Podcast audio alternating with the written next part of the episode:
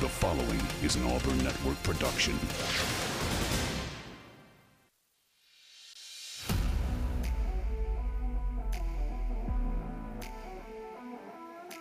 You are on the line. Live on ESPN 1067. Auburn Opelika's sports leader. Online at espnau.com or on the ESPN 1067 app. To be on the line, call in at 334 321 1390 or toll free at 888 382 7502. You are on the line with Jacob Goins and Carter Byrd. You're on the line here on ESPN 1067, Auburn Opelika Sports Leader. Happy Thursday, everybody. Hope you're doing well on this Thursday, July 6th, 2023. This is On the Line, the show that tells you like it is and holds nothing back. I'm Jacob Goins. He is Carter Byrd, and we're joined by Lindsay Crosby in studio for our number one for our baseball power hour, talking all things Atlanta Braves, Major League Baseball. We've got the draft to talk about. We have the All Star break coming up to talk about. So much going on in the world of baseball. We'll relate it to Auburn when it comes to the draft, of course. Uh, and so, great things to talk about here in hour number one. Again, Lindsay Crosby joining us in studio of Locked On MLB Prospects, Auburn Daily, and BravesToday.com. Uh, you're familiar with that podcast. We use the audio here and there on this show. Uh, gentlemen, it's, it's good to have you both in the studio. Happy Thursday. Yeah, happy Thursday, man. It's it's good to be here. We're getting good weather finally and no uh, rain. It's good to have Lindsay in studio as always. Yeah, this is um, I my voice is on the edge of being gone. So like I can't talk at all on Saturday, so I'm ready for the draft on Sunday. but this is this is like the biggest time of the year where all of my things combine because it's college baseball and obviously a big part of the draft pool, especially this year. We'll get into that, but a big part of the draft pool is college hitters, and then it's minor league baseball with MLB prospects, and then it's the Atlanta Braves. And this is the time of year when all of these things intersect. The Venn diagram of those three things is Lindsay Crosby. And so it's really exciting. Uh, if only I was running Braves today last year when Blake Burkhalter got drafted by the Atlanta Braves, it would have literally been perfect. Yeah, it would have been. Well, you guys are doing a great job with Braves today. Go check it out there. Go check out his work at Auburn Daily and Locked On MLB Prospects. Uh, speaking of the Braves, that's where we will start today. Uh, we're going to talk about the Braves here in just a few minutes. Then we will talk about the MLB Draft and All Star Weekend. We're going to kind of throw all of that together and talk about that with Lindsay Crosby, who is in studio for all of hour number one. Then in hour number two at three o'clock, uh, we'll talk about the surprising news of Cam Coleman choosing Texas A&M uh, over the over the Fourth of July break. So we'll talk about that. Plus, we're giving our quarterback rankings going into 2023 for the Southeastern Conference. Uh, excited to talk about that. That'll be in hour number two. But here in the first hour, any comments, questions, concerns for Lindsay Crosby, us, anything else going on in the world of baseball? Phone lines are open. Give us a call. We'd love to hear from you. 334 321 1390. And let's jump into this, gentlemen. The Braves. Lindsay, I start this every every time you're with us. It's the same way. Tell me why the Braves are still the best team in all of Major League Baseball. Well, they've homered in 22 straight games, 23 straight games. They did not lose a series in the month of June. They are, I believe, tied for the most home runs before the All Star break in baseball history. Uh, 30 games above 500. That kind of, a lot of that stuff is kind of the reason. They're one of four teams to ever hit 160 home runs in the first half of the season. And they have the lowest strikeout rate of any team that did that. And I think that's the big difference this year from previous years is they're so they're so good at hitting home runs. They've always been a home run hitting team the last couple of years. But when they're not hitting home runs, they're putting the ball in play. If you look at that that inning against that big inning against Cleveland, because they get big innings all the time, uh, they didn't hit a home run. They scored like four or five runs, no home run. It was consecutive singles, getting balls into the gaps, to the corners, uh, moving runners over. Moving Ozzy Albies to the two hole has given Atlanta two faster guys who can take extra bases on a base hit, who are threats to steal, and that's kind of supercharged this offense.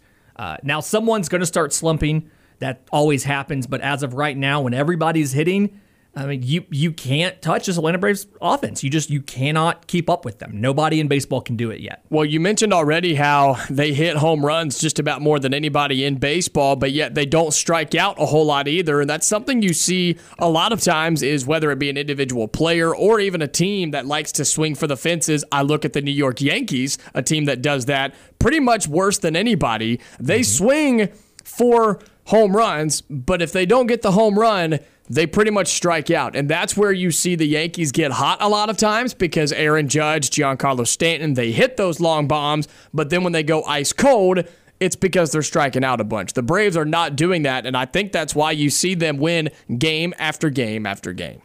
And it's a big credit to to Kevin Seitzer, the hitting coach. When you watch Atlanta, it really feels like the players understand and that there's been a very clear I'm going to say they've been empowered. Like the players have been empowered. Like, hey, early in the count, early in the at bat, go for it. You hit hit the home run. But when you get into that two strike situation, when you get later in the at bat, that is no longer your at bat. That is the team's at bat. Mm-hmm. And so many times when you see professional players, you know, players of all, you know, all different levels, but you even see it in the pros, you have guys who they're they're still thinking that home run when there's two strikes. And I've this is not been proven. This is conjecture on my part. I think a big part of that is the fact that everybody on Atlanta's team is signed long term. So they're not worried about I have to have this level of production so for my next free agent contract or because I'm going to arbitration next year. Everybody is signed for the next 4 years or 6 years or 7 years or whatever it might be.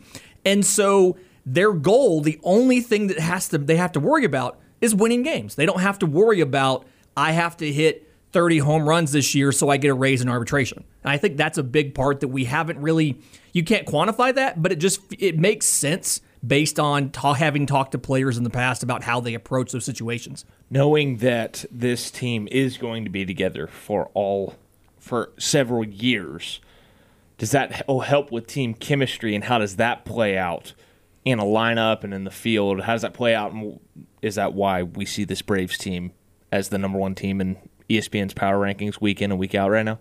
I think it's really easy for a manager like Brian Snitker who has the trust of the players to go in and move things around, move guys, and say, hey, you know, Matt, we love you. You are a great part of this team he struck out a lot in the in the two hole behind Ronald Acuna because they had to one you they did not want to let Ronald Acuna score, but they had to throw a lot of fastballs because Ronald's going to steal, and he was struggling with those. They moved him to the five hole, and it was hey, either way, you're still getting paid for the next six years and a hundred and whatever million dollars. You know, so we think this will be better for the lineup if we put you at four and we put Ozzy at two. Like mm-hmm. it, it kind of it, if you think about it the player like why would the player complain they're getting paid either way right and, yeah. and, that's a really that's a really intriguing concept that you brought up because that's a conversation that doesn't get had about sports whether it be sports fans or talking heads like ourselves or journalists journalists or whatever like that's not a conversation that's had very often when it comes to a player or even a coach's performance and their stress levels about job security. I mean, that is a massive yeah. factor in any job and anything in the world that you do. I mean, any of our listeners or us sitting here, I mean, you it's just human nature you perform better when you have security, when you're mm-hmm. not stressed about getting fired tomorrow. Like you just perform better when you have that. And especially in baseball, where it is such a mental game, that's a huge factor for the Braves. The fact that nobody on this team should really be stressing about job security. Yeah, like every single player uh, if the Braves were so inclined, because I think I think one of them has an option. I think Eddie Rosario has an option. If the Braves were inclined, every single player on this roster would be here next year. Like everybody has that set up in their contract. Even the the uh, the the bit and parcel guys like uh, Kevin Pillar, he has a second op- a second year option on his contract, and so you don't have to worry about it. You know that you have a role on this team. You know that the organization, the coaching staff values you. The chemistry is really good in the clubhouse. Another thing that we don't talk about a ton. Uh, and job security. Everybody's got it. They're able to play loose. They're able to play free. And I think that we've seen more awareness. I feel like this year about the mental health side of sports. But it's always been this person is struggling, and we're giving them the, they're stepping away. We're giving them the space to get better. We don't talk about the flip side of that, where these guys are doing well, and part of the reason, part of the credit, is because they have good chemistry, they have job security, and all that. And I do think that's that has something to do with this Atlanta Braves team. You mentioned earlier the Braves did not lose a series in the month of June. On the flip side, the New York Mets had a historically bad month of June, and the Braves just got better, and it seems like the Mets just got worse. What's going on in the division right now for the Braves, who seems like their lead just continues to grow day by day? Well, it, it's something where if you look at at uh, the two teams, the divergence in these two teams can be traced back, and this is really funny to me, can be traced back to one exact moment, and it's throw it again.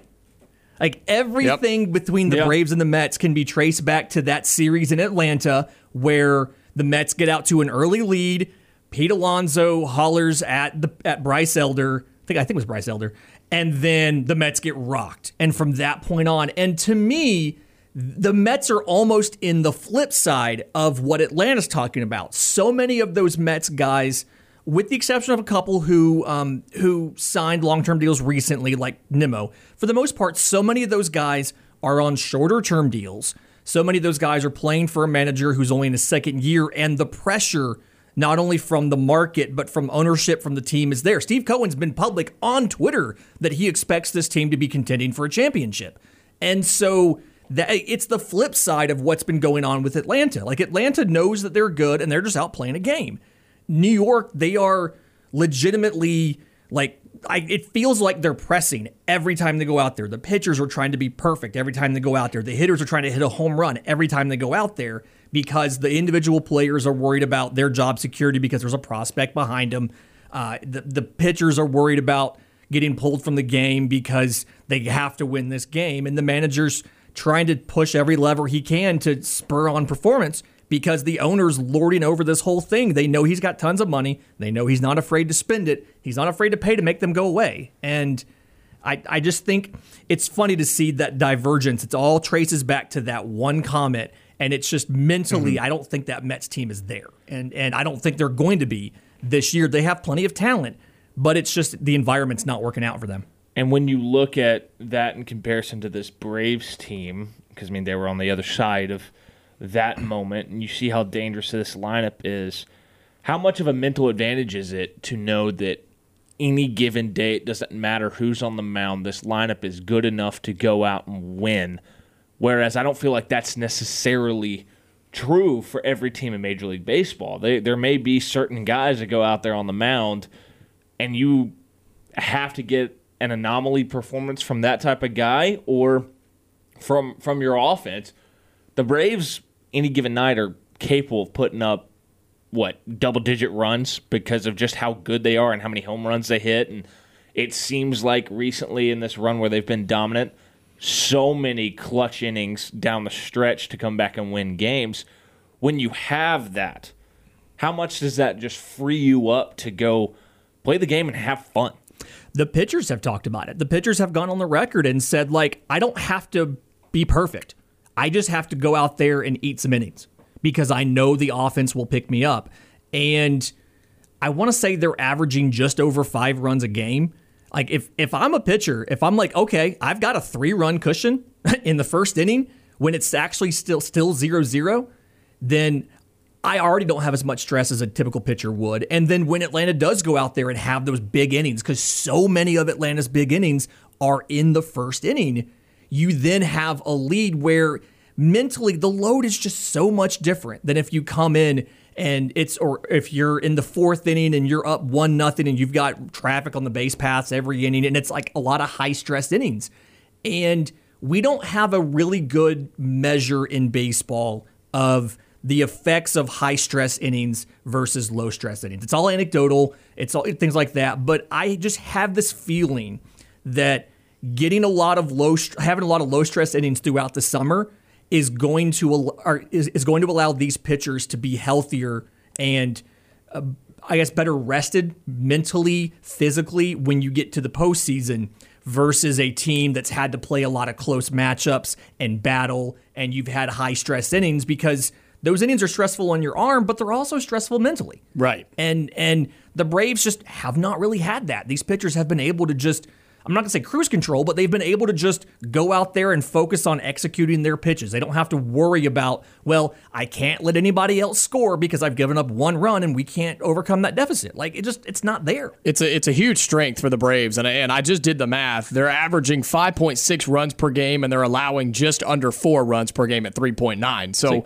I mean, they're they're every time they go on the field, they're averaging a a two run win. I mean, that's what they're doing every time they play. Yeah, and and so like that just you know going out there in essence if you're a starter like you have a two run cushion. If even if you go down two nothing, it's the same as a scoreless game most of the time because of what this offense can mm-hmm. do. There was not a time I think in the month of June really where this team got a deficit and I did not think that they could come back and win. Like it and there's been times in the past with sports teams, the Braves included, definitely with the Atlanta Falcons, where like if if they got down, I'm like, oh, well, that's this this one's probably over. Like they they could do it, yeah, but this one's probably over. There was not a single moment in the month of June where I was like, yeah, there's no way the Braves can come back from this deficit. Like it's just as long as there's outs on the board, you feel like they can do it. Yeah. And there's something to be said for the mental load that that takes off of whether it's your relievers, takes off whether I mean your fans, your coaching staff, and all of that. And it feels like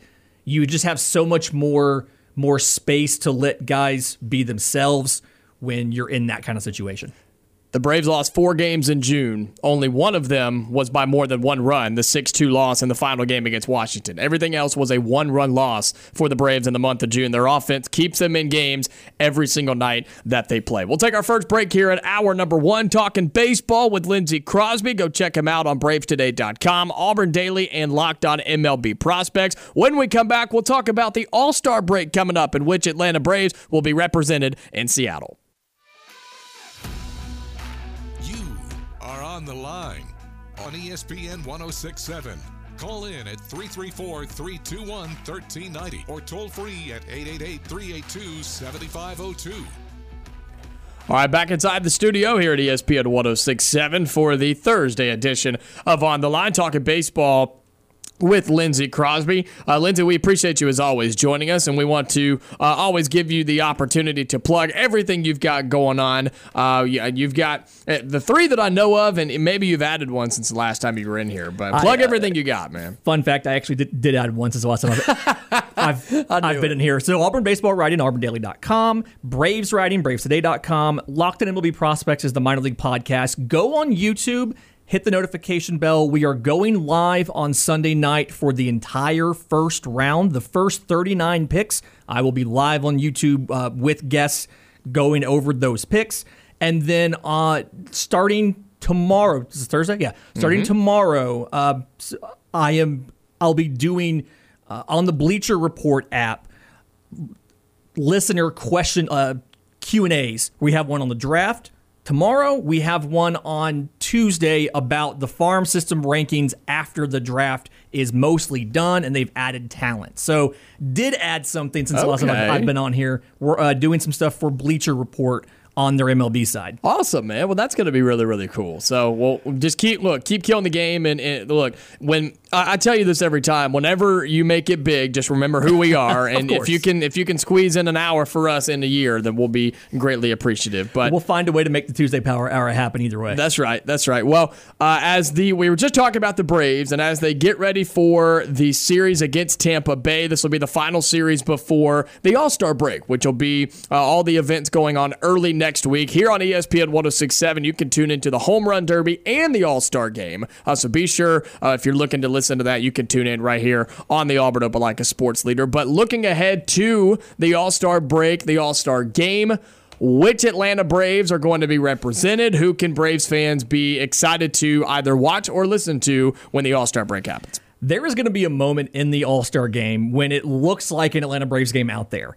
So the, the Atlanta Braves have three starters in the All Star game. They have Ronald Acuna Jr., the, they have catcher Sean Murphy, they have shortstop Orlando Arcia, which, if you had asked me in spring training who was going to be uh, the All Star shortstop for the Atlanta Braves, I would not have guessed Orlando Arcia, but credit to him.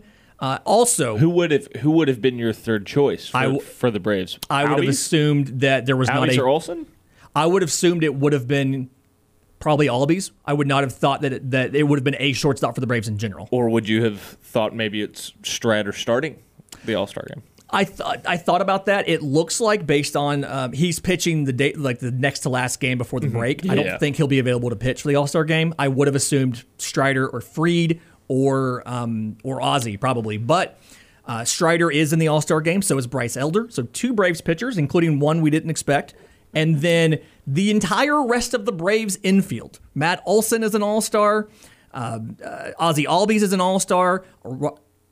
Austin Riley is an all star. So five infielders, if you, if you count catchers as infielders, which you may have feelings about that, Carter.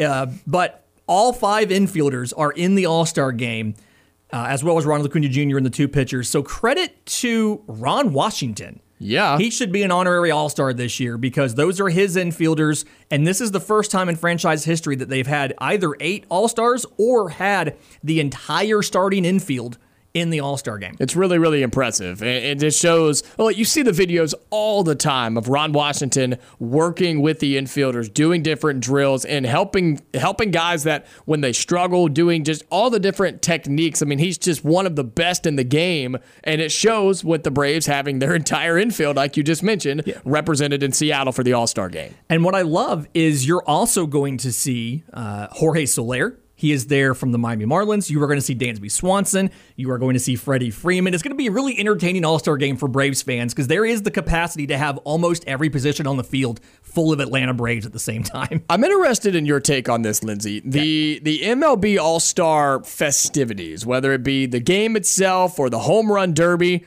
in the year 2023, how do you feel about all of those events? Are do you enjoy what like truly do you enjoy watching them and covering them when it comes to the All Star break? Because it seems like around professional sports, All Star games and All Star weekends have sort of gotten less entertaining, and it seems like they're not as they don't mean as much anymore, I think, is what they used to, especially in Major League Baseball when they changed it from the winner being the host of the World Series, right? That was a big change they did. But interested on your thoughts on just the all star festivities when it comes to Major League Baseball. So the I have a few gripes with All Star Weekend, and some of that is the prospect side of me, how they cram prospect stuff in. For instance, the Futures game, which is the minor league All Star game, is on Saturday. Uh, nobody probably even knew that. There are still MLB games being played, but there is a seven inning game with the All Stars from the minor leagues on Saturday. It's something that needs more time than it's getting. Uh, you also have the draft is on Monday, is on Sunday night and Monday night and Tuesday during the day. So you're cramming all of these things into the schedule, and you can't give like the draft doesn't get the proper time it should get because it's crammed in at the same time as everything else on the weekend. Uh, I do, as I get older, I notice I don't care so much about the game itself. I couldn't tell you who won the All Star game last year, but I do enjoy specific moments. Watching Alek Manoah last year mic'd up talking to John Smoltz during his inning where he gets three strikeouts, that was incredibly entertaining. I don't remember who won the game, but I remember that moment and thinking how cool that was that they did that. So I'm out on the game itself being great. I'm glad it doesn't have any meaning anymore. Last thing I'd want to do is play for a World Series and not have home field advantage, and I have no control over that. Uh, but I do enjoy the moments that you get, like the WBC. Oh, Ohtani versus Trout. That's the story of the WBC. It was a great moment. I like when MLB can make those moments. I like that they bent the rules for Ohtani so you could see him both pitch and hit. Uh, now, obviously, the rule is different in all of baseball, but I like the moments you get in the All Star game and the home run derby, like mm-hmm. Pete Alonso being a machine. I love that. I liked when they added the the guys being able to be mic'd up. I think that took, Yeah. that puts the personal side into it. You saw like the NBA change the format of it. Kind of hard to do that when it comes to baseball, but I like You that they play added. ball. You could, you absolutely could, and you- the microphones and that too would be really, really entertaining. And so, no, I was just I I wanted to know kind of what you thought on it, and and the Braves will be well represented. The home run derby, I think, is still fun. I do enjoy watching that. Mm-hmm. Um, you know, you're watching you're just watching guys hit bombs, and, and and it's you know there's always it's always hyped up. There's always some controversy, so it's always a lot of fun too. See, I loved the the mic'd up stuff, except for when they were in the box. Because as a hitter, I would never be able to do that. Now, when they had the uh, Trevino and his pitcher both with the uh, was, was it Cortes? Cortes. And they're talking back and forth. That was awesome. That was Yeah. fascinating. Yeah. Yeah. Well, All Star Weekend coming up for Major League Baseball, but so is the draft, and we'll talk about that with Lindsay Crosby when we come back.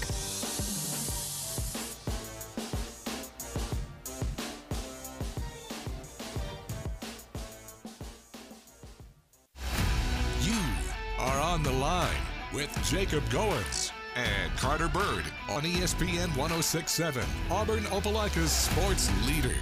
30 minutes into hour number one here on the Thursday edition of On the Line. I'm Jacob Goins. He's Carter Byrd. We're joined by Lindsay Crosby in studio for all of hour number one, talking baseball when it comes to the Braves, talking MLB All Star weekend coming up, and talking about the MLB draft that is coming up as well. We are going to talk about that in just a few minutes, but let's get to the phone lines 334 321 1390. And Terry, you're on the line, man. What's up?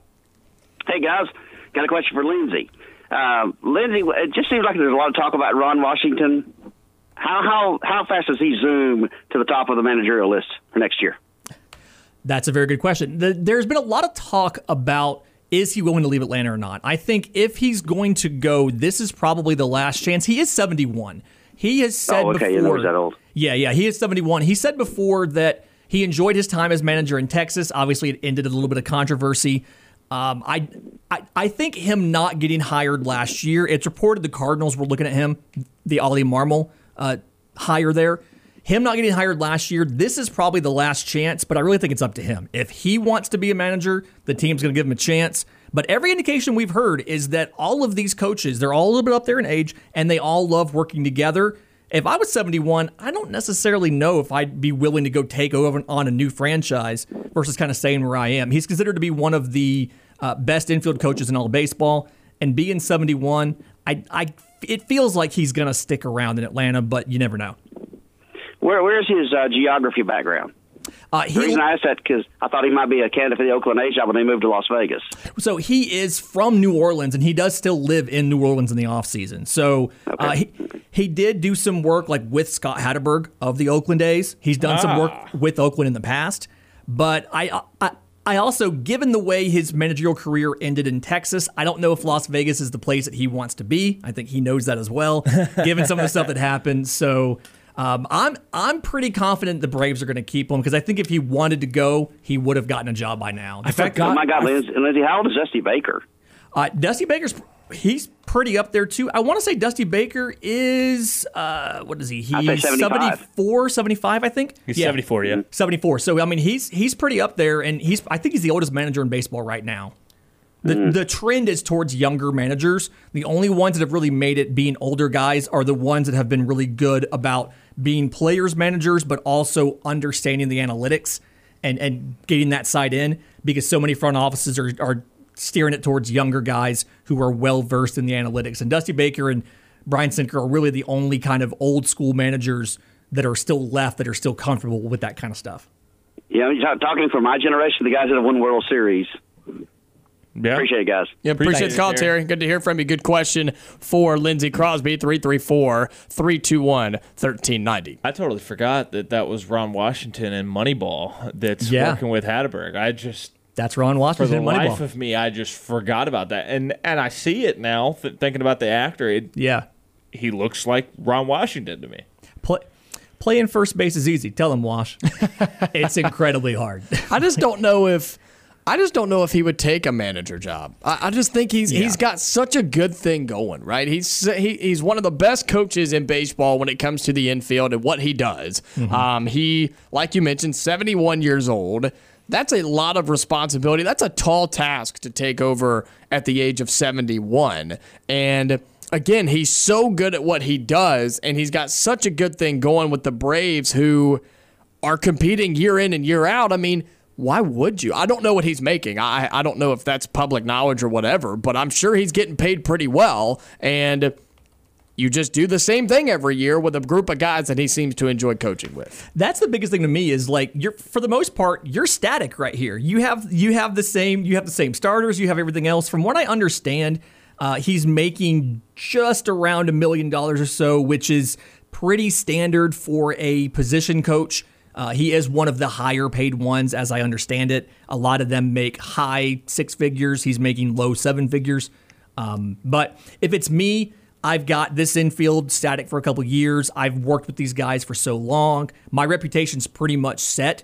And my record is over 500, but only by 30 or 40 games. So if I can retire with a record over 500 still as a manager, I'm probably taking that. I think I would too. And so uh, I think that was a And- good question by Terry. Yeah. With with him being from N- New Orleans, Mm-hmm. I forgot that there's not a minor league team there anymore. There is not. It used to be the Zephyrs. They Mm-hmm. rebranded to the Baby Cakes. Uh, by the way, the finalist names that they had in their rebrand were awesome. The Baby Cakes, the Crawfish, the King Cakes, the Night Owls, Po' Boys, Red Eyes, and Tailgaters, like alligator. Uh, I like which I Po' don't, I don't know why they didn't go with Tailgaters because I think that's sick.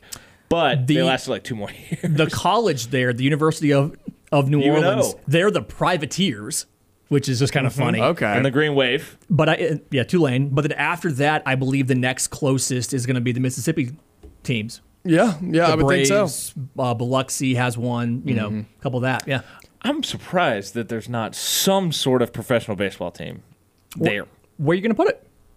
Well, yeah, I mean it is the most landlocked city in Yeah, the U.S. exactly. but just it's it seems like too big of a cultural city in the U.S. to not have some sort of baseball. There's so many other things to do in New Orleans. You know, there's plenty of stuff, just like Las Vegas. I'm still true. not convinced Las Vegas is going to work as a baseball destination. Really? So why why do you think baseball or Vegas works as as a hockey town and potentially as a as a football town because we haven't we haven't seen the Raiders be really good yet. And then why would it not work as a baseball town? So hockey, you have hockey's closer to baseball, but still, you only have 41 home games, and there's a lot of space between the games. You'll play, if I remember right, you'll play two to maybe three games a week, and so you may have two home games in a week, and then you're gone for a week, week and a half, and then you're back. Whereas baseball, you have twice the inventory, 81 home Yeah. games. Uh, football, you only have 17 games total, and half of those we have either eight or nine home games. So it's very much an event, and there's a lot of a lot of the sales the- that the the Raiders made in the new stadium are corporate sales. It's entertainment of clients and things like that. And I just feel like if you have say a six game homestand in Las Vegas, that's a whole different thing trying to get draws to six games versus you have a hockey game on Friday and another one on Tuesday. It's it's a big Yeah. ask in a city that has a lot of things to do and a lot of people who do not live there and are not from there and have no sort of attachment to the local civic pride thing. And even the Golden Knights, they only really got big once they started winning and they won a they won a Well, Stanley they Cup they won immediately. immediately. Right. Yeah, and, And th- so that, that definitely helped. helped. But like the Oakland has no connection. Like the, sorry, the, the the Athletics have no connection to Las Vegas, and I just worry they're not going to be able to fill 81 games reliably every year, especially when they're bad. I think you've got to put a massive sports book in the stadium. I think- and I you, think and that you would have help. to go out of your way to schedule your home games as much as possible while other sporting events are happening, Mm-hmm. where somebody can watch the baseball game while they're watching. There's other sporting events on a TV that they uh, have placed some bets on. I think two things that would help a baseball team in Las Vegas. A, because Vegas fans have shown how passionate they are already when it comes to the Raiders and to the Golden Knights. Yes, help winning helps and cures all. We know that, but I think that helps. But then I think the the the conversation that was had when the first professional sports team went to Las Vegas was, well, how loyal are the fans going to be, and will it be a lot of pedestrians and a lot of tourists going to the games? It's motivated that city. Right. And I think that would actually benefit a baseball team because of the reason you were just talking about, Lindsay, where you do have 81 home games and there's a random baseball game on a Wednesday night at home. Where if you have somebody visiting Las Vegas and they've, you know, we've been in the casinos two or three days, it's time for us to go do something different. Hey, there's a baseball game in town. Let's go watch the, the Vegas baseball team play. I think that would actually help a Las Vegas team rather than hurt them like we were talking about when it came to football, basketball, potentially, and hockey like that's there right yeah, now. and and and I think you almost have to make your park its own kind of Tourist attraction. yes, Yeah. and and w- I think about this is Lindsay will know exactly what I'm talking about here. Okay. Lindsay, the Quad Cities minor league team. What do you know about their their their ballpark?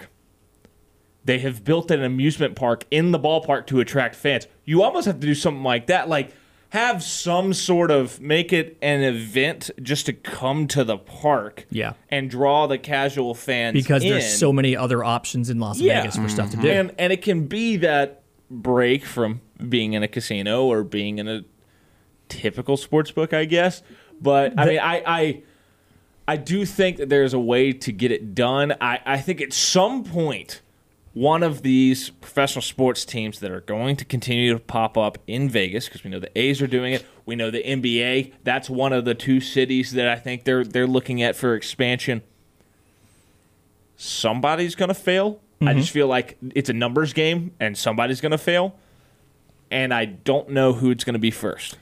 My concern and the thing that people are not addressing with this moving to Vegas thing is the problem in Oakland. Yes, the ballpark was bad, but the problem in Oakland was Jeff Fisher. He wouldn't spend money. Even when they were good, he wouldn't spend money. How do we know he's going to magically change who he is and start spending money when they get to Las Vegas? could we see him move the team, generate a little bit of excitement, And then, And then sell? sell? If he's smart, that's what that's what he does. Mm, that's what I was going to ask. I mean, what the the value of the organization just by moving from Oakland to Vegas has to go up, right? You would think so. Um, I mean, he. If you have a new stadium, especially if you own that stadium versus where you're leasing now, the value inherently just goes up, if nothing else, because you have all the revenue streams around the ballpark. Everybody's doing the model that the battery has in Atlanta and all of that, which that spin off into a separate company should happen soon. So you can buy Brave stock coming up pretty quickly. Uh, but like it's that's going to make it more valuable. He's only been the owner since 05 though. And so I don't know if he's I mean he's 62 years old. I don't necessarily know if he's ready to sell and cash out. He owns the uh, he owns a soccer team. He owns two soccer teams. He owns a US soccer team and a Scottish soccer team. He's the son of the guy who founded the Gap, like the clothing store. oh, Yeah, I did not know that. That's who he is. Like he didn't actually That's still a thing. he It didn't is. actually earn this money. He just inherited it.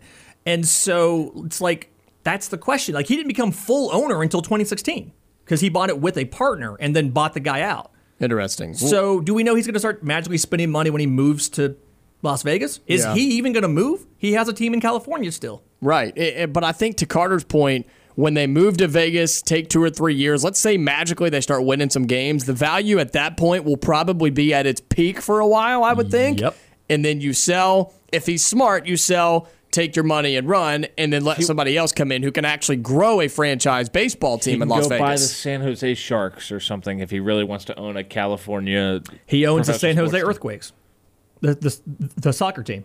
There you go. There you go. There you He go. can go buy the San Jose Sharks and, and really centralize. Own the his city teams. of San Jose. own the city of San Jose. Well, that's not what we wanted to talk about, but that was a great conversation. I'm glad we had that. When we come back, I do want to talk the draft really, really quick with Lindsay Crosby because Auburn uh, has a couple of guys you may, you never know. So we'll talk about the draft when we come back, wrapping up hour number one on the Thursday edition of On the Line.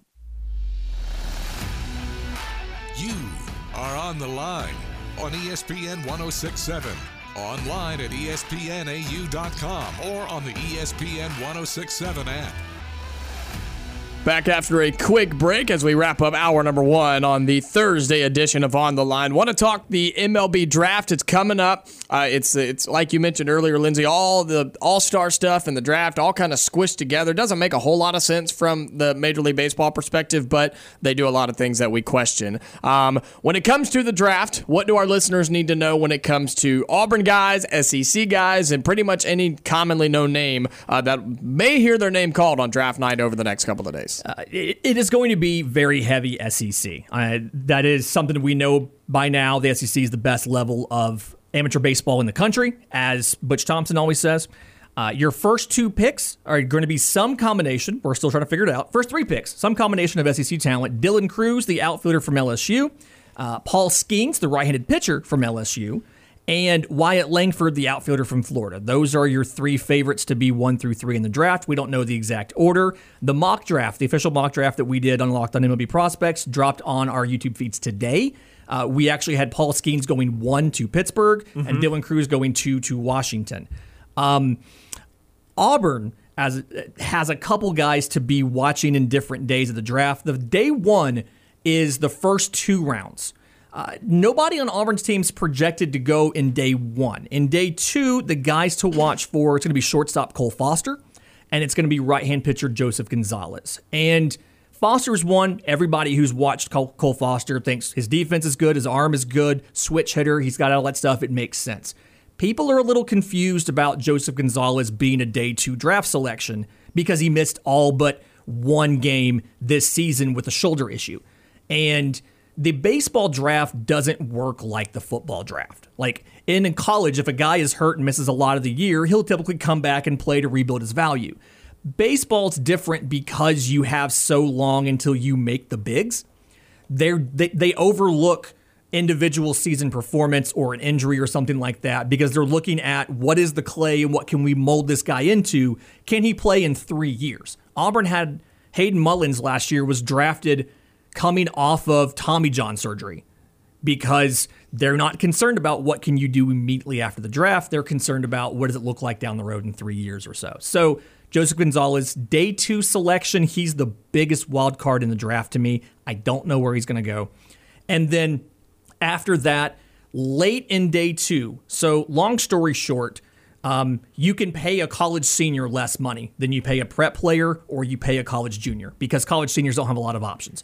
So oftentimes, late on day two, when the money still matters, you'll see a lot of college seniors taken maybe earlier than their skill level would necessarily dictate.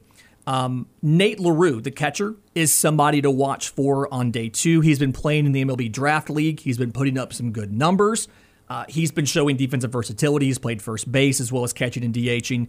And even though Auburn fans weren't thrilled with his offense, last year, and he, he'll be the first to admit it wasn't where he thought it would be. Uh, catcher is that one position where some teams will prioritize defense over offense. We saw Butch Thompson do it all year. Uh, and he is a very, very good defensive catcher. And so he's one of the better defensive catchers in the draft and in a year that is pretty poor in catching talent. Other than Kyle Teel of Virginia, he'll be a first rounder, probably a top 10 pick outside of him, there's no real good college catchers in this draft. Uh, like Carter, if you want to declare, you have a good shot of getting drafted pretty, pretty decently because there's just no good college catchers here. And so, because of that, Nate's going to get taken, I would say, later on day two. And then after that, you have a lot of Auburn guys who may or may not get picked. Cooper McMurray is a draft eligible sophomore. It's his third year. He turned 21 before the draft. Uh, you have guys like Bobby Peirce, who's had some injuries in his career, looked really good when healthy, but was hurt last year. He may come back. He may go, um, things like that. And then for Auburn's recruits, you've got two big names that are first round guys right now Kevin McGonigle, Colt Emerson. Uh, they both play shortstop and second base. Uh, the consensus all spring around the program, talking to coaches, has been one of them will make it on campus. We don't know who, but one of them will probably make it to campus and one of them will get drafted and sign. And I do know as of two weeks ago, Emerson was part of that group of recruits that enrolled over the summer and was going to classes and was doing workouts. That doesn't mean that he will automatically stay if he gets drafted. Kevin McGonigle was not enrolled, uh, was set to report in the fall. They have until August 1st, I think, to make that decision. but I expect one of those two to get drafted. I think McGonigle's probably the one because he's considered one of the better pure prep hitters in this entire class. Mm-hmm. And typically, those guys that have that really significant carrying tool like that, those are the ones that teams go above the slot, give extra money to to buy him out of a college commitment. Colt Emerson would probably be a slot or maybe below slot selection. So I think he's probably more likely or not to come to campus, and he's probably immediately your starter at second base. A lot of good information on Auburn baseball. I have one more question, but before I ask you, we're, we're down to a couple of minutes. So plug everything you have going where everybody can find you. I want to make sure you have plenty of time to do that where uh, the music doesn't kick us out of here. So we always appreciate your time. I have one more question. It'll take a couple of minutes. So plug everything you got going on and tell people where they can find you. Okay, while it still exists, uh, twitter.com Stop. Stop. at Crosby Baseball on Twitter is the, the hub for everything. The Auburn baseball coverage, auburndaily.com, the Atlanta Braves coverage, bravestoday.com, the minor league baseball coverage, locked on MLB prospects. Can't stress enough. Go to YouTube, hit the notification bell. We are going live. I'll do about two hours of a live show on Sunday night as the draft is happening, talking about these picks. And then if you're a subscriber to Bleacher Report, I'll be doing uh, live shows for them on Friday night and on Tuesday afternoon, talking about the draft and the farm systems after the draft. When it comes to this year's draft, correct me if I'm wrong, it's a pretty good split of college prospects and high school prospects. I feel like there's a lot more college guys than normal. Yes, there is a the, the strength of this is really college, and the strength is really college bats. And if you think back to, you know, you're first eligible for the draft three years after high school. If you think about the draft three years ago, that was 2020, where you only had five rounds. And traditionally, a lot of prep guys, if they're not taken in the first, they're taken later in the draft. Because any draft pick after the 10th round, if they don't sign, you don't lose the money that was allocated to that slot. So it's less risky to take a prep guy there. You can still pay him first round money. So a lot of the prep talents that teams were questioning, are they going to go to college or not? Mm-hmm. They didn't get drafted in 2020. So they're all in this draft. This is a very deep draft for college hitting. Uh, to the point of when I was doing this mock, I don't think we got a single left-handed pitcher in the first round, and never mind, uh, you know, college pitch. Like it's just it's there's so much good college hitting in this draft because half of these guys would have been drafted three years ago if the draft was more than five rounds. So, um, because of that, you're probably going to see some prepsters get pushed down the board if they're not uh, head and shoulders above some of the college options like a Kevin McGonigle is. Uh, you're going to see them get pushed down the board. That combined with NIL means you're probably going to benefit from that at the college level by getting guys to report to campus that wouldn't have reported to campus. Uh, you know, but it is a very good, like, it is a really well distributed class because this is the first class that didn't lose any significant time in their high school career Right. to COVID either because they really got their last three years intact. Yeah. Well, it should be a, an interesting draft. There's so many good players. lindsay as always, brother, we appreciate you stopping by, talking baseball. Braves, draft, All Star weekend. So much covered here in hour number one, but stay tuned. We're talking all things college football coming up in hour number two.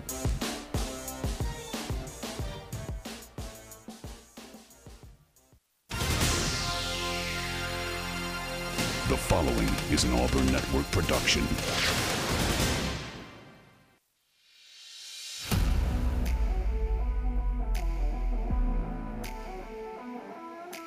You are on the line.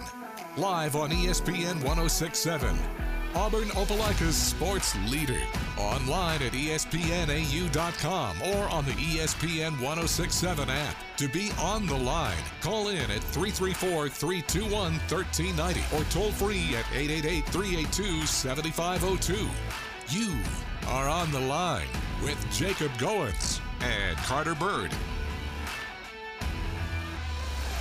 You're on the line here on ESPN 1067, Auburn Opelika Sports Leader. Happy Thursday. Hope you're all doing well as we get underway in hour number two here on the Thursday edition of On the Line, the show that tells you like it is and holds nothing back. I'm Jacob Goins. He is Carter Byrd. If you missed any of the first hour, be sure to uh, go and catch up with the podcast. You can find it uh, one of two ways ESPNAU.com or just search On the Line wherever you get your podcast. Uh, Lindsay Crosby just walked walked out of the studio. We had him in the uh, here on the show for all of hour number one for the baseball power hour, talking all things Atlanta Braves. We talked about uh, the MLB All Star break coming up and MLB draft. And so, uh, if you're a baseball junkie, he's our baseball guru that we bring in. Uh, try to have him on once a week. It, uh, you know, it's busy time for him, especially this weekend coming up. And so, if you missed any of that, if you're a baseball person, be sure you go and catch up with the podcast,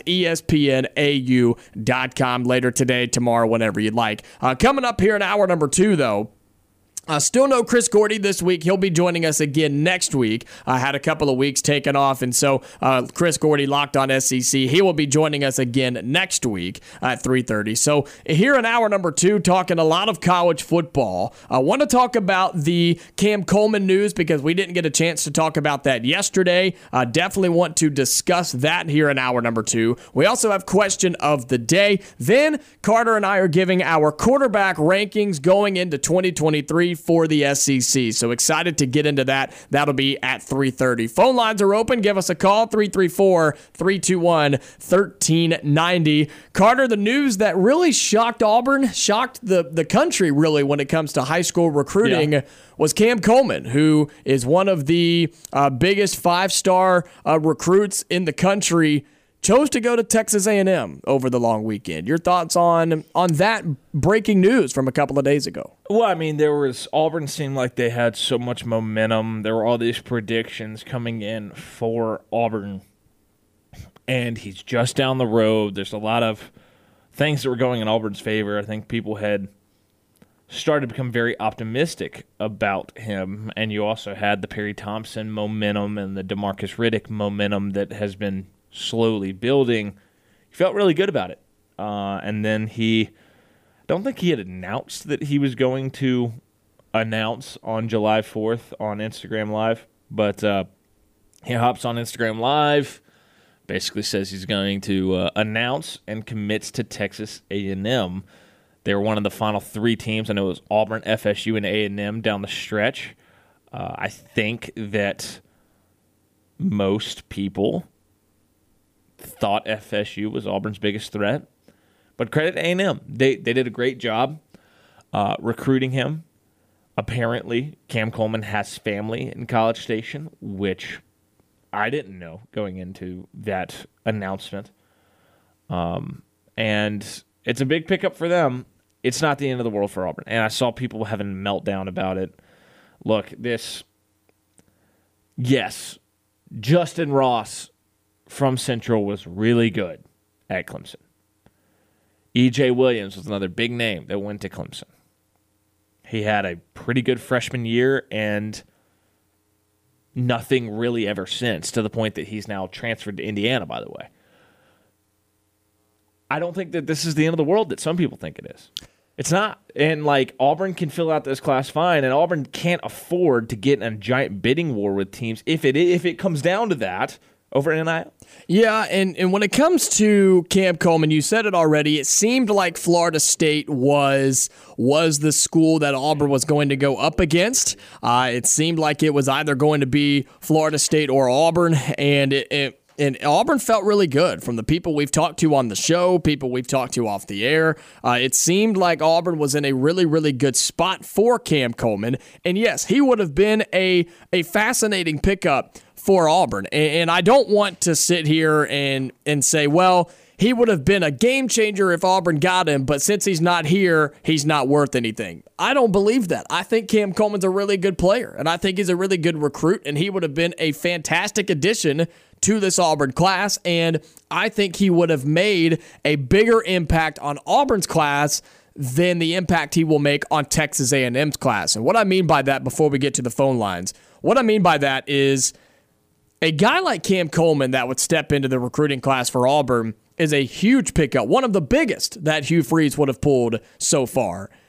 Cam Coleman going to Texas A&M, credit to Jimbo Fisher. He's pulled big names. He's pulled big recruits already. Hasn't done a whole lot with them, but he's at least gotten them on campus. And so mm-hmm. I think the the splash, if you will, or the impact that Cam Coleman choosing Auburn would have made would have been a lot bigger than it is for Texas A&M. And we can talk a lot more about this in just a few minutes, but let's get to the phone lines 334-321-1390. Shane, you're on the line, man. What's up?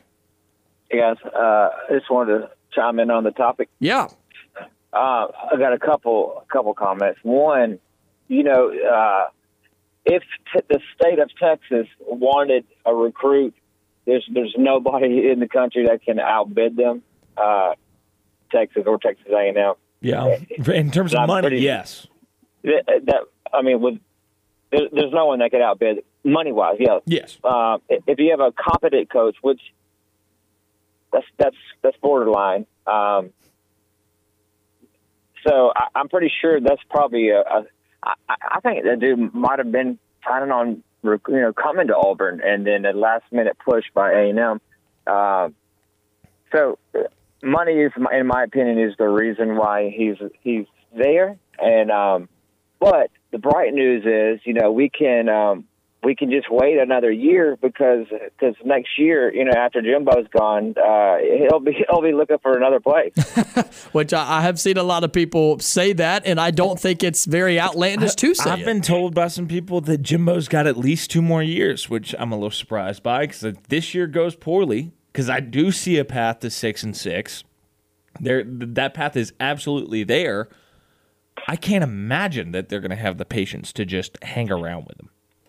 No, I don't. I don't see that, and and I don't see uh, some of the some of the players uh, sticking around. If if they they they're they're supposed to be doing something, you know, They're- from from the recruits that they're getting and the resources that they have, they, they should be doing better than what they're doing under Jimbo. Yep. And so, so a lot of these players, I, I don't know what, why they're coming. Is, is it is it because of money in the in the last year or two? Is it is it all money, or is it what you know? What else is it that's gonna that's gonna sway somebody nowadays? Uh, I, I, I mean, I guess Jimbo can say he is a national championship winning coach. Their facilities Yeah, are right. very nice, and yeah, I mean, let's be, let's be honest, they've got nil money, But- they've got a lot of it. But if in a year, let's say that A and M does go on that six and six path, and Jimbo Fisher is fired, you're going to find looks out. awful and Auburn shows competence, you might see a guy like him. There's a long time between now and December when signing day. Is. Right. And and what I'm saying not worried. is, I I think that if you see Jimbo Fisher fired, you are going to see a lot of those kids. You're going to see why they went to Yeah. A&M. Did they go there for Jimbo and the facilities, or did they go there for the NIL money? You're going to find that out really quick. Yeah, I, I agree with that that statement. And uh, you know, it, it, it would have been really, it probably would have been a, a feather in the cap kind of kind of player uh, to to have this this, especially this early in in uh, Freeze's tenure. You know, so so that would have been awesome. That's that's why it hurts a little bit. Right. But uh, but you know, it, it, we we still got. We still got plenty of time to, to get those feathers, so I'm I'm not worried. Yeah, it would have been awesome to have them, but Yeah. he, he, he, he might have turned out to be, a, you know, to be never know. So Yeah, no, I, I 100% agree. And I, and I think, look, when we're talking about kind of tent poles of this class, feathers in the cap, like like you said, Joe Phillips is one of those, especially when you take him from Georgia. Uh, I think Perry Thompson and Demarcus Riddick could be two of those guys as well. I mean, there are names out there Auburn can go land in Yeah. honestly bigger battles than Cam Coleman because there there are bigger battles Auburn is having on the recruiting trail than fighting against Texas A&M and FSU. Those, yeah, Yeah, it would have been a big battle to win, absolutely. But taking one of Alabama's and taking another one of Georgia's, that Right. makes bigger waves in Auburn, Alabama, and in Tuscaloosa and Athens, and really the SEC than it would have landing the uncommitted Cam Coleman up the road. yeah, I agree with all that, guys. Anyway, hey, what is it? A month? We got uh, one more month until football begins. It, it starts I guess next it's two month, right? technically. It's, Yeah. it's two technically. Yeah, I well, we're 59 days away today for, or is it 59 or 58 today? I can't remember. It's 58 today, You're, I you're- believe. you're the one that has the calendar I do. It's and always 50. is up to date. It's 58 days today on until Auburn starts, but you have But football a week football before game that. Is, is in August, right? Mm-hmm. Yeah, the Vandy Hawaii game's a week before that, and high school football Fair. starts even before that. Shane. Yeah, and preseason. Uh, that's not the preseason start uh, before college football. for the NFL. I think it I think starts. it does. yeah, It- it- right, the- right I think before. Maybe the first week or something will start right before, it, especially because they, you know, they've they've cut down on how long the preseason is Yeah. in the NFL. So I think there might be one week out in front of college football, maybe. And and next week is is media days, right? Uh, the following week. So not this next week, but the following, following week. okay. Yep, yep. It'll be July 17th uh, or July 17th through the 20th.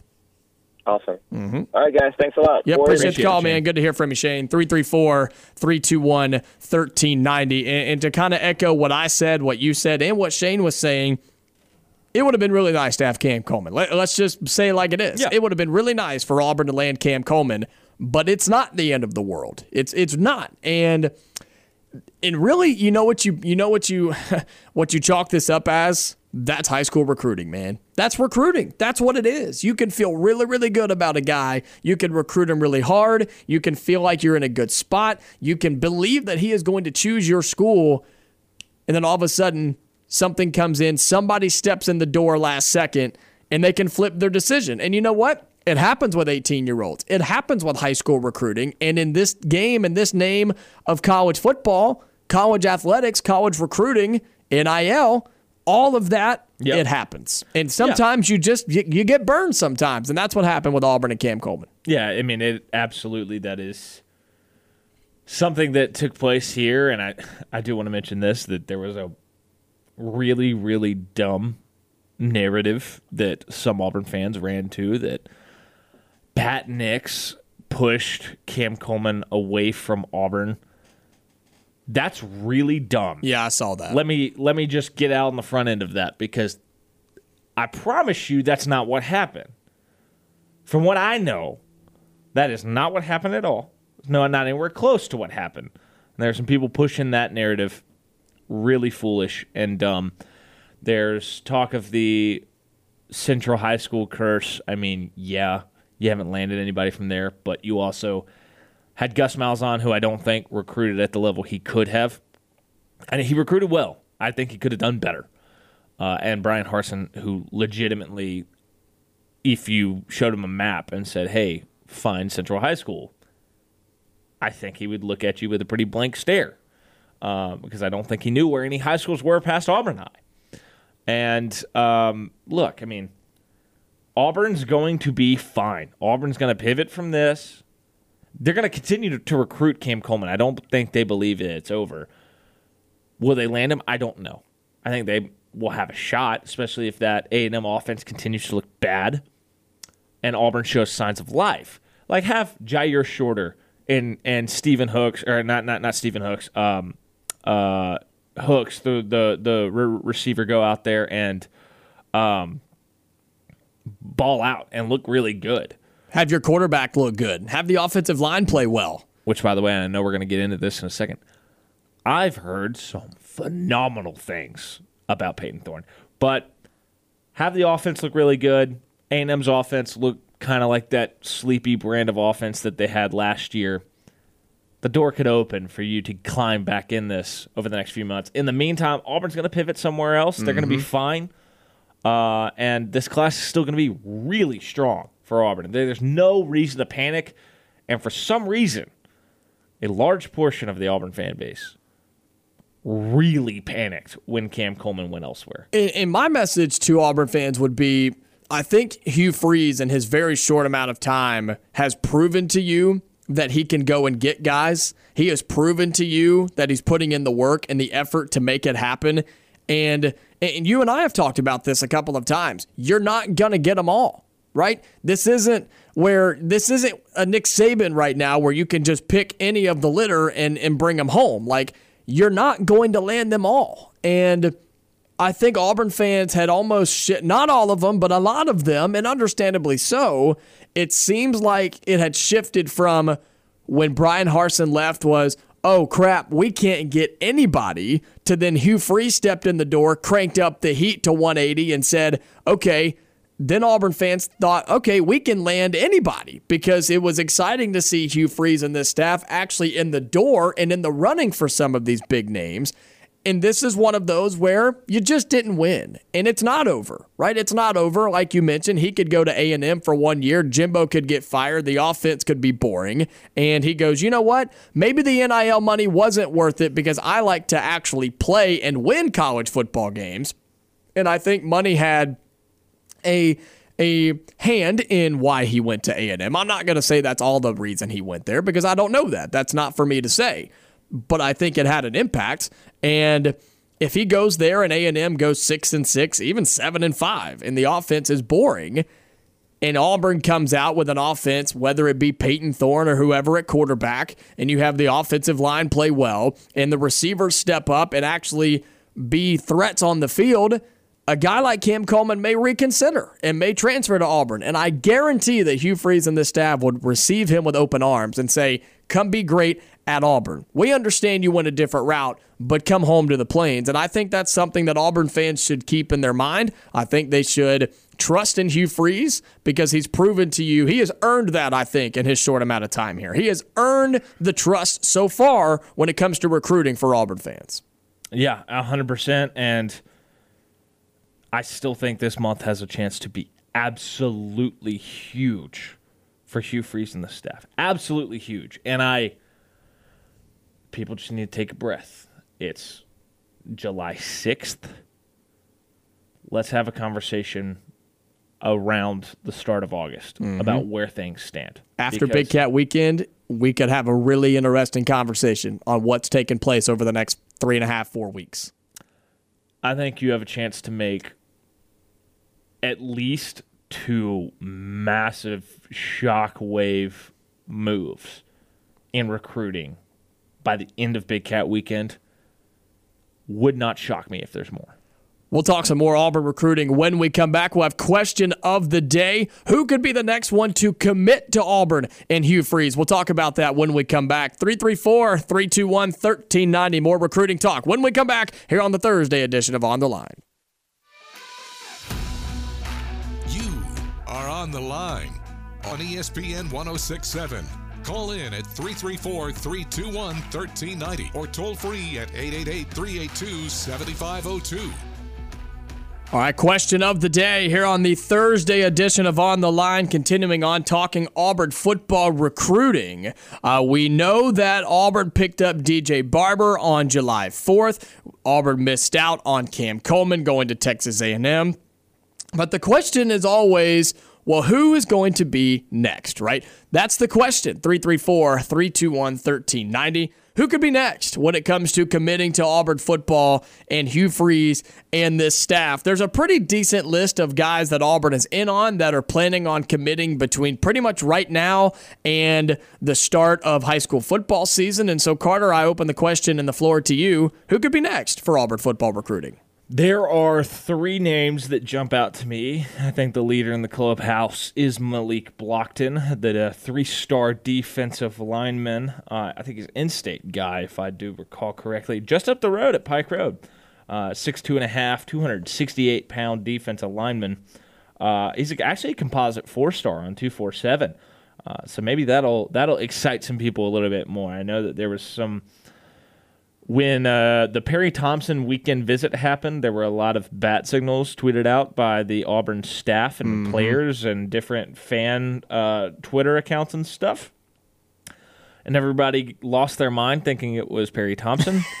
I think it was probably Khalil House and Malik Blocton, and there was some negativity around that, which I think is really dumb and foolish. And then, of course, um, Khalil House not coming to Auburn. Yes, and while I think he loved his, it seemed to me with Khalil House, it was a little bit of whatever visit he went on last. That was kind of the flavor of the month that he was all about. Which happens a lot in high school recruiting. Yeah, and and he went on a Stanford visit, loved it. Maybe there's a little bit of this. Well, um, the Auburn fan base seemed very not excited about the idea of me committing, so maybe that played a very small role, but uh, I mean, plenty of time for Khalil House to end up in the Auburn class when it's all said and done, especially when I don't know why. Like, other than academics, I have a hard time seeing why you would choose to go to Stanford with the state of that program. Yeah, year one, I'm with you. New coach. I think college football has passed them by. And I think the Pac 12 is going to be sneaky good, and Stanford's going to be left in the dust. I will say something uh, because Stanford's such an expensive uh, place to live. Something that they've done that is genius that I don't know, maybe a Colorado should do. They have on campus housing for their assistant coaches. So their coaches get to live basically on campus for super cheap or for free. I can't remember which one it is. Huh. And it's safe. It makes it a lot easier to go get better assistant coaches there, which credit to them. I just wanted to just a random note about Stanford in case you were wondering. Uh, I think Malik Blocton is a name that could be uh, the next in the boat for for Auburn and Yeah. on this class. That's where I go. Then I, I mean, here's one for you: Alvin Henderson, the 2025 running back, Okay. the the cousin of Fat Burnett. Which, by the way, there's a couple bat signals that went up today by the Auburn uh, Auburn commits. The first one was by Fat Burnett, and if Alvin Henderson was going to jump on the boat, I bet you Fat Burnett would be one of the first ones to know. Uh, so, I mean, he's a name. I mean, top 12 back, top six back, depending on where you look. He's the number 76 player in the 25 class, according to the 247 composite from Elba, Alabama. Um, somebody who really likes Auburn. Every time raves about his time at Auburn. Could see him hopping on board uh, relatively soon. And then the third name I go to, which this one would be a big one if Auburn was able to land him. Jalen Crawford, the corner out of Lilburn, Georgia, goes to Parkview High School. Uh, highly rated corner, uh, four star guy, top 165 guy. He's 162 in the 247 composite. Uh, Auburn would be going to battle with Florida and LSU for him. Uh, I think Auburn has been out in front. I think maybe Florida's got some momentum here late, but I'm never going to count out Hugh Freeze. Uh, and if he could be that guy, I think that's that is not quite a Joe Phillips pickup, but it's close. It's close, and it yeah. builds that momentum to the back half of Mm-hmm. this month when we know things have a chance for some huge dominoes to fall. Right. I, think the end of July is going to be it's just so crazy for Auburn football and like the potential of the amount of players that could commit to play for Auburn is going to be huge. Um, when I look at who could be next, who is just going to be the next one to commit, I look at Malik Blocton. You mentioned him already. The uh, four-star, uh, four-star defensive line, 6'2", right? 6'2", 268 according to 247. Um, he is a that's a, a big boy up front. And the reason I am picking him to be next is because I believe his commitment date is July 8th, which would be Saturday. I believe he's committing on Saturday. Auburn seems to be in a really good spot with him. Uh, I know that Texas made a push. I think he uh, actually took a visit in Austin. And so uh, I think Texas made an influence on him, but it's been Auburn for a long time. I'm going to predict that he is the next one. But again, it's high school recruiting, and you just never know what's going to happen. Oh, you yeah. never know who's going to commit. You never know when they're going to commit, and you never know how they're going to commit. And that's what is really, really exciting about high school recruiting as well. But we'll talk recruiting when it happens. But coming up, we're doing our SEC quarterback rankings going into 2023. Don't turn that radio dial, it's going to be a lot of fun.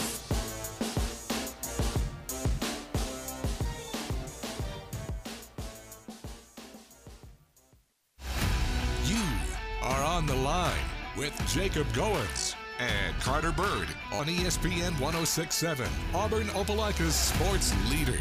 30 more minutes here on the Thursday edition of On the Line, the show that tells you like it is and holds nothing back. I'm Jacob Goins. He is Carter Byrd on ESPN 1067. Well, we've started to see some uh, rankings come out. It's that time of the year, starting to get ready for football season as we are 58 days away from the kickoff of Auburn football and even sooner than that for football in general. Um, but started to see some lists and comparisons come out for quarterback rankings in the Southeastern Conference coming in to 2023. And uh, I would really like, and I think we're going to have a lot of fun with this. We are going to give you our SEC quarterback rankings coming into 2023. And the reason we bring this up was because of uh, SEC Mike on Twitter, who is uh, a very well known account on Twitter, um, gave his quarterback rankings. And so it sparked our conversation. So, Carter, I want you to read through that list really quick. And then you and I are going to go back and forth and give our SEC quarterback rankings from bottom to top.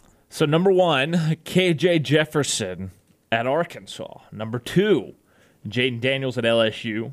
Number three, which what on earth is this? Jaxson Dart at Ole Miss. Number four, Will Rogers at Mississippi State. Number five, Conner Weigman at Texas A&M. Number six, Joe Milton at Tennessee. Number seven, uh, Devin Leary at Kentucky. Number eight, uh, Carson Beck at Georgia. Number nine, Spencer Rattler uh, at South Carolina. Number 10, Jalen Milroe at Alabama. Number 11, uh, Cook at Missouri. 12, Payton Thorne at Auburn. 13, Swann at Vanderbilt. And 14, my guy, Graham Mertz at Florida. Oh boy. Well, there are some major disagreements that I have on this list. Um, and I'm sure that you do as well. And so uh, let's start at the bottom. We'll start with 14 and work our way up. And really, how I did my list, and I, am sure you did it similar. Um, I ranked these quarterbacks based off of their skill and the quarterback themselves coming into 2023. I did take their team into consideration, but this is not what I think is going to happen in 2023 with the quarterbacks, right? Because there's a couple of guys on this list that are really high up, but their team is trash. And so there's, I mean, there's, it's a it's a different it's a weird thing to do because you can do it one way or the other. I kind of did a little bit of both, and so let's jump into this thing. I also have Graham Mertz at the bottom at 14 from Florida. Not anything against him. I just think there's a lot of talented quarterbacks in this league, and I have Graham Mertz at Florida at the 14th spot, the last place quarterback in the SEC. Yikes! I thought we were going for the top. All right, I will go. You know what? I'll go Graham Mertz as well. I'll go Graham Mertz as well at 14.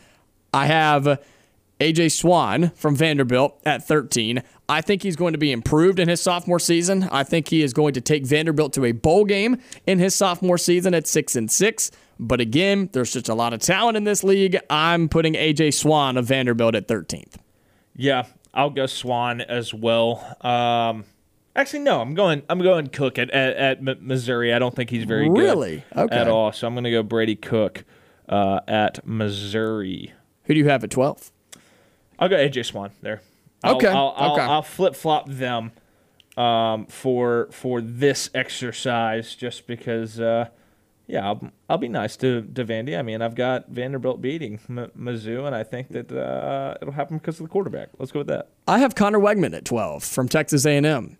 I don't think he's that good. I really don't. I don't think he's all that. I he's think all he's that. going to be good. I think he's still young. I also think the offense will limit him. I think it limits him right now. And I think that's why Conner Weigman, he could be good somewhere else, but I don't think he's going to be good at Texas A&M. I don't think he's going to be a massive difference maker for them at the quarterback spot in 2023. I put him at 12. I think he's a bottom tier quarterback in this conference. I've got actually, can I make an amendment to mine? Sure, go for it. This is an if situation. Tyler Buckner at 12, if he's the starter. Interesting. If he's Okay. the starter. Well, and that's you that's something you have to remember, our Ty- listeners Ty listening. Simpson would be 13. Okay. Well, and that's something I was going to say for our listeners. You got to take that into consideration. There are some quarterback battles still happening, and so we got to mm-hmm. rank them. You know, you got to kind of rank these based off of that. So you would put Tyler Buckner at 12. If he's the starter. I don't think he's going to be the starter. That's why at 11, I have Jalen Milroe. Okay, that's where I have. I have Jalen Miller Milroe at 11 as well for Alabama. Um, I think he's going to be the starter, but I just I really don't know. But I have Milroe at 11 for Alabama. Then I put Brady Cook of Missouri at 10. I think he's sneaky good, and I think he's really talented, and I think he has potential to to do some things at Missouri this year. Uh, I think his arm is really strong. I think he's just, I think he's underrated. I really do. Not saying he's going to be just the best thing you've ever seen, but I do like Brady Cook at Missouri, and I have him at the 10 slot for the SEC quarterback rankings. I have Jaxson Dart Interesting. Ole Miss. Okay. I just I don't think he's that good, and I think the fact that Lane Kiffin went and got 17 quarterbacks this offseason tells you he doesn't really believe in him, and the fact that well, one Spencer Sanders, there's some rumors out there right now he's about to have to have surgery again on his shoulder, uh, and he and that may be why he wasn't able to win the job. So maybe it wasn't even Jaxson Dart was all that impressive in the spring. Maybe the other guys just weren't as good as they thought. Well, when it comes to Ole Miss, I'm glad you bring that up because I put them at the nine spot, and I put I say them because it legitimately could be a combination of three different guys. It it's, could it's be, be Dart. It's Dart. It's probably going to be 100% Dart. It's not But Sanders what if it's and not? it's not Howard. I don't I don't think it's Howard yet. I don't think it's Howard yet, but I think let's Howard could have started at Auburn in 23. Hmm. And he would have been That's I- I, think he I think Howard would have had a better future at Auburn than he would have Ole Miss. That's yeah, I, I can get behind that for sure. I put the Ole Miss quarterback room at nine. So I do think 10. it's. I had Brady Cook at ten. Oh, Missouri. yeah, you're right. You're right. Yeah, I have Brady Cook at ten. I have Ole Miss at nine. More than likely Jaxson Dart, but even if it's Spencer Sanders, I still put him at seven. I think either one of them is still seventh or ninth. Excuse me. Sorry, have them at nine. Then you move up to eight. This is another situation where they. Well, I, I haven't given my nine yet. Kyle Oh? Weigman. Conner Weigman At Texas nine? A&M. Oh, at nine. That's he's so young, ugly. I think he's going to get Oh. better. I don't think that team's going to be great, but I think he showed me some things down the stretch that I think he's got some potential. Okay, all right. Conner Weigman at nine. Who do you have at eight? Uh, Carson Beck, Georgia. Okay. I just he's not a known commodity, and I and look, Stetson Bennett was not a top four quarterback in, in the SEC his entire tenure. We've seen them been able to win with lesser quarterbacks. Jake Jake Fromm, same thing. I think Carson Beck's going to be a little bit more of that until Raiola comes on campus, and when Raiola takes that job. I really have some serious fears about how nasty this Georgia team could get. I also put Carson Beck at eight for Georgia. I don't think it's Vandagriff. Uh, I think it will be Carson Beck until, as you mentioned, it gets taken from him. Um, and then George is going to be really good when they actually have a high level quarterback recruit coming on campus. But I put Carson Beck coming into 2023 in the bottom half of SEC quarterback rankings. So to recap before we get to the top half really quick, I have Graham Mertz from Florida at 14, AJ Swann of Vanderbilt at 13, Conner Weigman from Texas A&M at 12. I have Milroe from Alabama at 11, Brady Cook at 10 from Missouri. I have more than likely Jaxson Dart from Ole Miss at 9, and I have Carson Beck at 8 for Georgia. Yep, that's uh, I, I'm in the same boat with you for, for the most part. We we we differ on Weigman, we differ on Dart, uh, and I guess we have the one spot difference on Swann and Cook. We have them, or well, you you have Cook a little bit higher. Mm, I have Cook at 10, yeah. I have him at 13. Um, but moving forward, Yep, so now we're in the top I'm, half. I'm, I'm going to shake up mine as we go. Okay. Because I the more I think about it. Number seven, Spencer Rattler. It's just not consistent enough. When it is on, it's unbelievable. I think he's got the most arm talent of any quarterback in the SEC. But I want him to show it to me for more than two games. So I'm going to say Spencer Rattler at seven. Okay, interesting. Auburn fans may not be thrilled about who I'm going to put right here, but I'm putting Payton Thorne at seven for now. Coming into 2023, I'm putting because I do believe Payton Thorne wins the Auburn job. Okay, I, you and I are in agreement on that. I'm putting Payton Thorne at seven. He's a top half quarterback in the SEC, but here's why. Everybody that is above him, that we'll get to in just a few minutes, everybody that is above him has proven SEC experience. They've won in the SEC, they've looked good in the SEC, and ultimately they just have the experience playing in this conference. I think Payton Thorne by the end of the season, because I'd like to do this again after college football season, like we always do, I think Payton Thorne will be a top five quarterback in the league. But coming into 2023, I have to see it be played out. I have to see what Hugh Freeze's offense is going to look like. I have to see what the offensive line can do for him. I have to see who steps up at receiver, who's going to catch the football. What are what are Payton Thorne's decisions like? How, what what choices does he make on the field? What choices does he make off the field? Right, all of that is a factor, and it is a question mark right now. I think he's good, and I think he's going to be good. But coming into 2023, I put Payton Thorne at the seven spot until I can see him transition from Michigan State Big Ten football to Auburn SEC West football. And that's why I put Payton Thorne at seven. Still a top half quarterback, though, but coming in, I put him at the seven spot. Yeah, um, I'm not far off from you there because look, I've got I've got Payton Thorne at six. I've got Payton Thorne at six. I love, love, love, love what I am hearing about him. I think he's got that uh, dog in him, as as the as the youth say this these days. As the youngins say nowadays. Uh, yes, he will. He absolutely. I think he's going to be really good. I think he's ready for this moment. I think he's won over the locker room. I think he's going to be a lot more mobile than we think. And I think that's going to show. And I think he is distancing distancing himself from Robbie Ashford. And I think by the by the time this season's over, he might be fourth. Interesting. I think it can be top five, no doubt. But uh, until, and I'm not saying it won't happen. I think it will happen. But coming into 23, He could be third. I could talk myself into him being third in this conference. It would take a lot. I could see it. It would take a a lot. I, I when we get to three, who I have there, I will make the argument for why I think that guy could drop down and open the door for Thorne to climb up there. Let me give you my number six before we do our top five when we come back after the break. I have Payton Thorne at seven. People aren't going to like this. I put KJ Jefferson at six. Wow, I have KJ Jefferson at six, and here's why. that I think you're crazy for this one. And I might be. I might be. But I took a shot and I did it anyway. Because when I was making the list, I talked myself into the other five being better than him more consistently. And the reason is, I just think KJ Jefferson, I think he's good. I think the comparisons to some of the guys he's gotten comparisons to are ridiculous. I think there's a Oh, yeah. I think there's a setback year in 23 for him. I think Arkansas is talented, but I don't think they're all that talented.